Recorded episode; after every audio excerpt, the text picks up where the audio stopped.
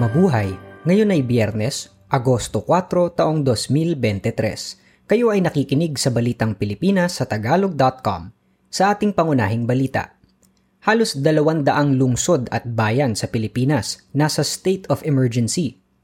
Filipino-American rapper na si Easy Mill maglalabas ng single na kasama si Eminem. Isa sa highest paid CEO sa Amerika, isang Filipino-American.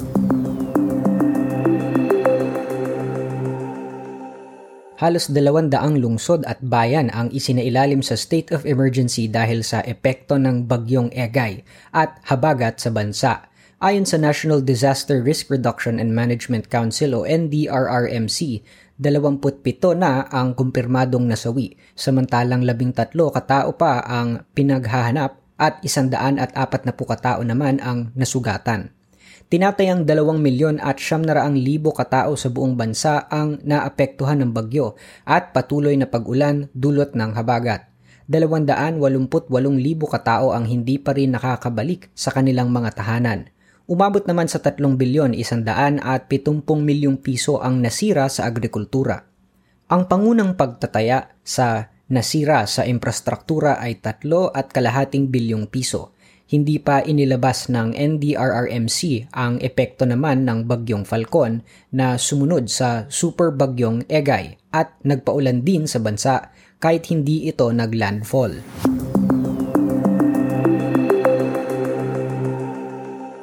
Nagbabala ng pagbabaha sa ilang bahagi ng Luzon ang Philippine Atmospheric Geophysical and Astronomical Services Administration o PAGASA dahil sa mga umaapaw na dam at ilog sa kabila ng paglisan na ng bagyong Falcon sa bansa, hinahatak pa rin nito ang habagat dahilan ng tuloy-tuloy na pag-ulan. Ilang mga gates ng tatlong pangunahing dam kasama na ang Ipo Dam sa Norzagaray, Bulacan ang binuksan na upang magtanggal ng sobrang tubig na dala ng ulan. Bukas din ang pitong gates ng Ambuklaw Dam sa Benguet at anim naman ang bukas sa Binga Dam sa Naturanding Lalawigan.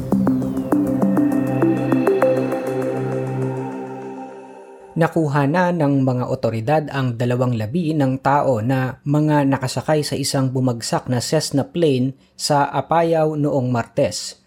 Ang dalawang pasahero ay kinilalang sina Captain Edsel Lumbao Tabuzo, 24 anyos, at ang student pilot na Indian national na si Anshum Rajkumar Konde, 20 anyos. Patungo sana sa Cagayan Valley ang eroplano ng bumagsak. Samantala, anim na pong pasahero at pitong crew members ng isang bangkang lumubog ng kalahati ang nailigtas sa karagatan ng Polillo sa Quezon. Ang motorboat na Jovel Express 3 ay patungo sa bayan ng Real mula sa Patnanungan nang ang bahagi nito ay lumubog dahil sa pagtama sa isang matigas na bagay.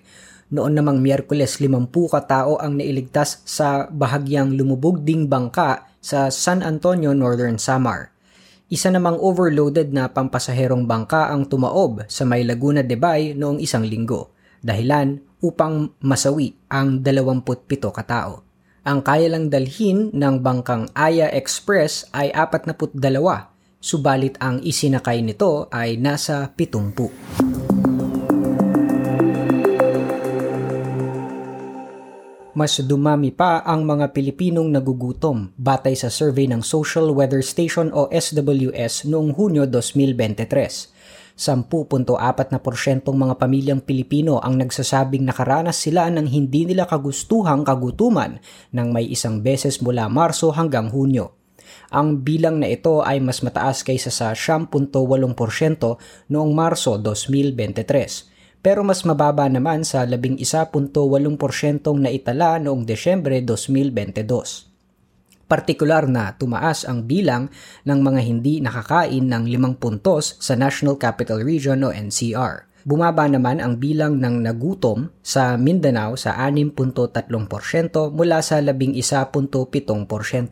Sa Visayas, hindi gaanong gumalaw ang kanilang numero.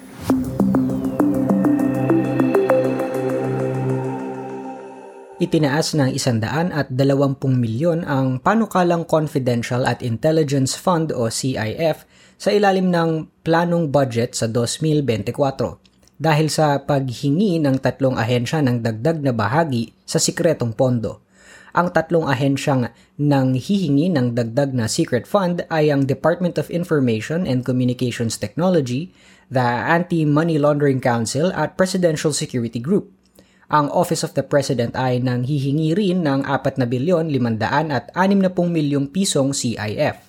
Samantala ang palitan ng dolyar sa piso noong Agosto 3 ay 55 piso at 52 sentimo.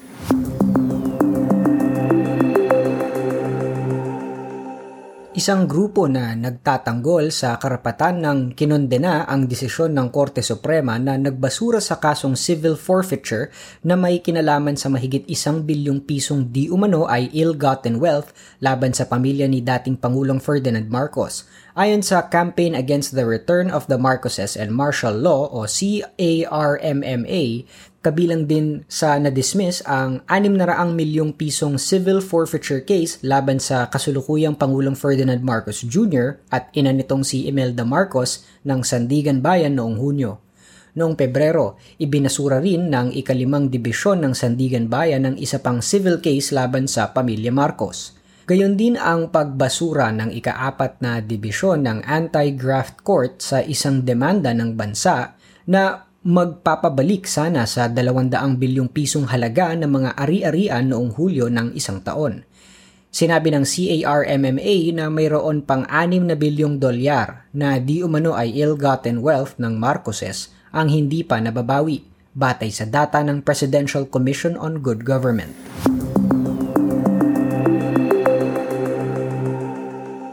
Sa trending na balita online, Nagtetrending ngayon ang 70 taong gulang na lola ng aktres na si Colleen Garcia. Ito ay makaraang i-post ni Colleen sa social media ang larawan ng kanyang lolang si Syra na nakasexy na kasuotan at fit na fit ang pangangatawan.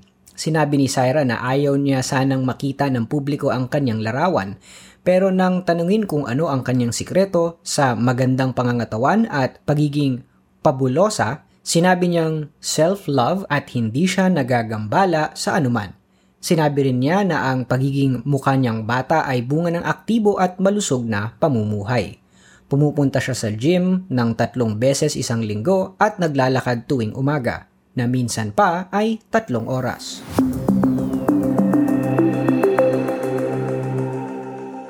Sa balita sa palakasan, magpapadala ang Pilipinas ng 300 at 75 atleta sa Hangzhou 19th Asian Games sa Setyembre. Ang mga atleta ay makikipaghamok sa 37 sa 40 sports sa modernong syudad ng Hangzhou mula Setyembre 24 hanggang Oktubre 8 tatangkain ng Pilipinas na mapantayan o mahigitan pa ang apat na gintong medalyang napanalunan noong nakaraang edisyon nito sa Jakarta at palembang limang taon na ang nakaraan. Ang mga nakaginto noon ay sina Heidelin Diaz Naranjo sa weightlifting, Marjeline Didal sa skateboarding, at sina Yuka Saso, Bianca Pagdanganan at Louis K. Go in women's individual and team golf. Si Kyla Sanchez na dating lumahok bilang representante ng Canada ay inaasahang makakakuha ng medalya para sa Pilipinas sa limang events sa swimming.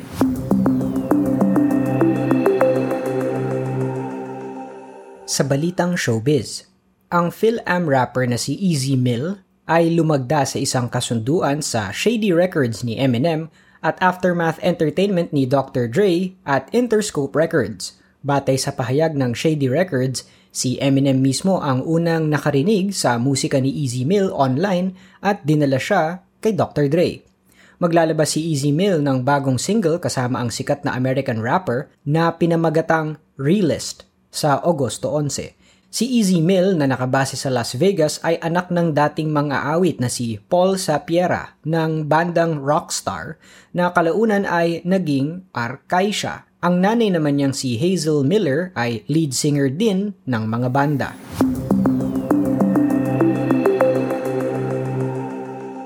Sa balitang kakaiba, isa sa mga pinakamataas ang sweldo na CEO sa Estados Unidos ay isang Filipino-American.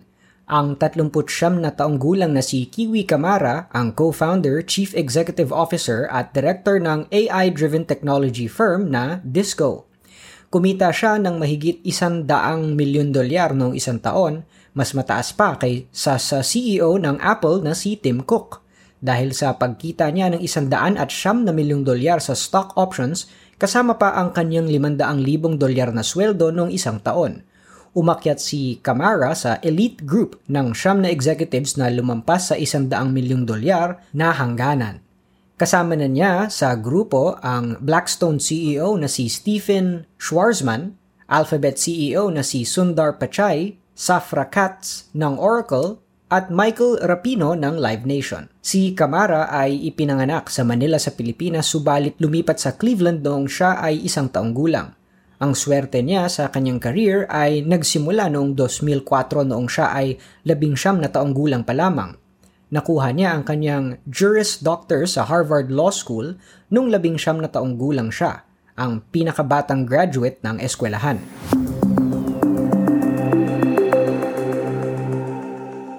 At yan ang kabuuan ng ating mga balita ngayong Agosto 4, 2023 para sa tagalog.com. Basta sa balita, lagi kaming handa.